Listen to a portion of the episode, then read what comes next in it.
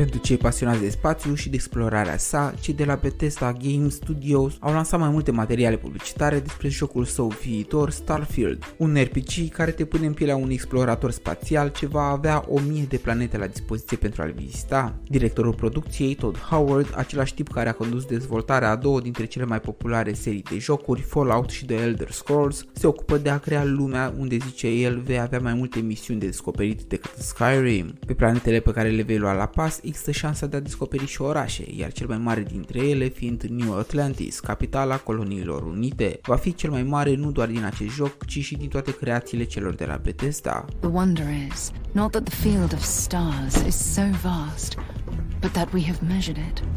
You're part of Constellation now, part of our family. What you've found, it's the key to unlocking everything.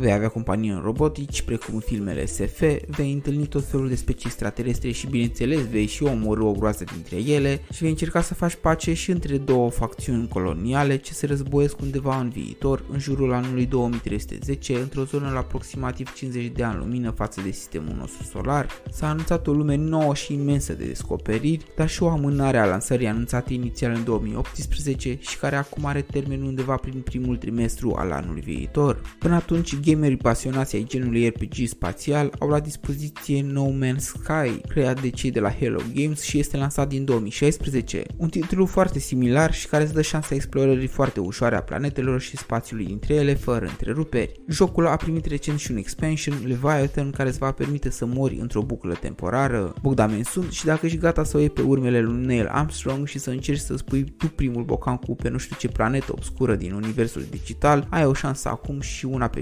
viitor. Tu alegi. Pe curând.